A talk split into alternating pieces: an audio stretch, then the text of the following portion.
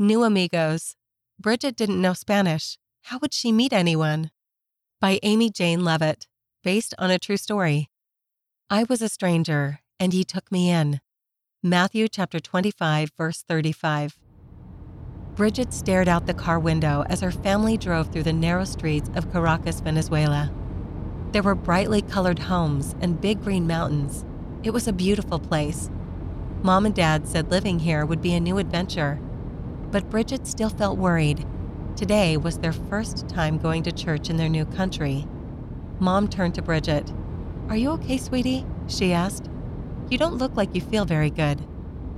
Bridget twisted her hands. I'm scared. I can't speak Spanish. How can I make friends? Mom reached over to hold Bridget's hand. I know you're worried, but it's going to be okay. Take some deep breaths. Bridget looked down at her hands. They felt cold, even though it was hot outside. Her heart beat faster, and her stomach felt funny as the car pulled into the church parking lot. What would church be like? Would she understand anything?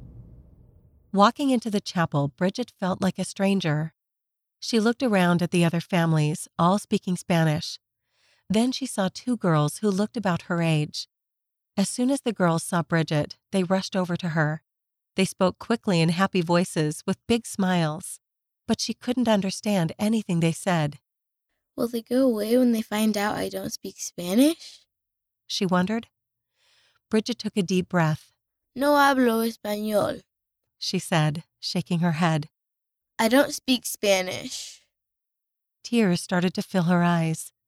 The girls just shrugged their shoulders and smiled even brighter.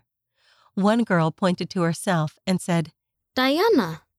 Then she pointed to the other girl and said, Andrea. Bridget's worries began to melt away. She smiled at the girls and pointed to herself. Bridget. Diana and Andrea sat down next to Bridget.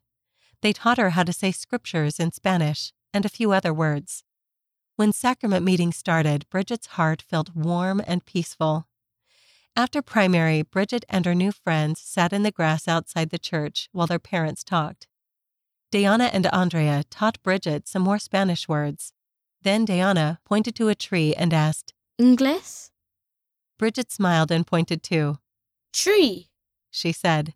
She beamed and pointed at other things, saying the words in English. Diana and Andrea repeated the English words. Then they taught Bridget how to say them in Spanish. Bridget learned all kinds of helpful words, like libro, book, casa, house, and coche, car. Best of all, they taught her how to say amigos, friends. Soon it was time to go home. Bridget waved goodbye to Diana and Andrea. How was your first day at church in Venezuela? Dad asked. Bridget smiled. It was great. I made some friends and they're teaching me Spanish. That's wonderful. I'm so glad you had a good day. Bridget thought about how Diana and Andrea had welcomed her. She didn't feel like a stranger anymore. She knew that Heavenly Father was helping her make friends, and she couldn't wait to see what the rest of her time in Caracas would bring. The author lives in Utah, USA.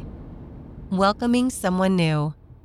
Jesus said, when we welcome people who feel like they are strangers, we are showing love to Him. See Matthew chapter 25, verses 35 and 40. What can you do to welcome someone who is new? Read by Emily Gubler, Ocean Patello, Shannon Nelson, and Rick Gines.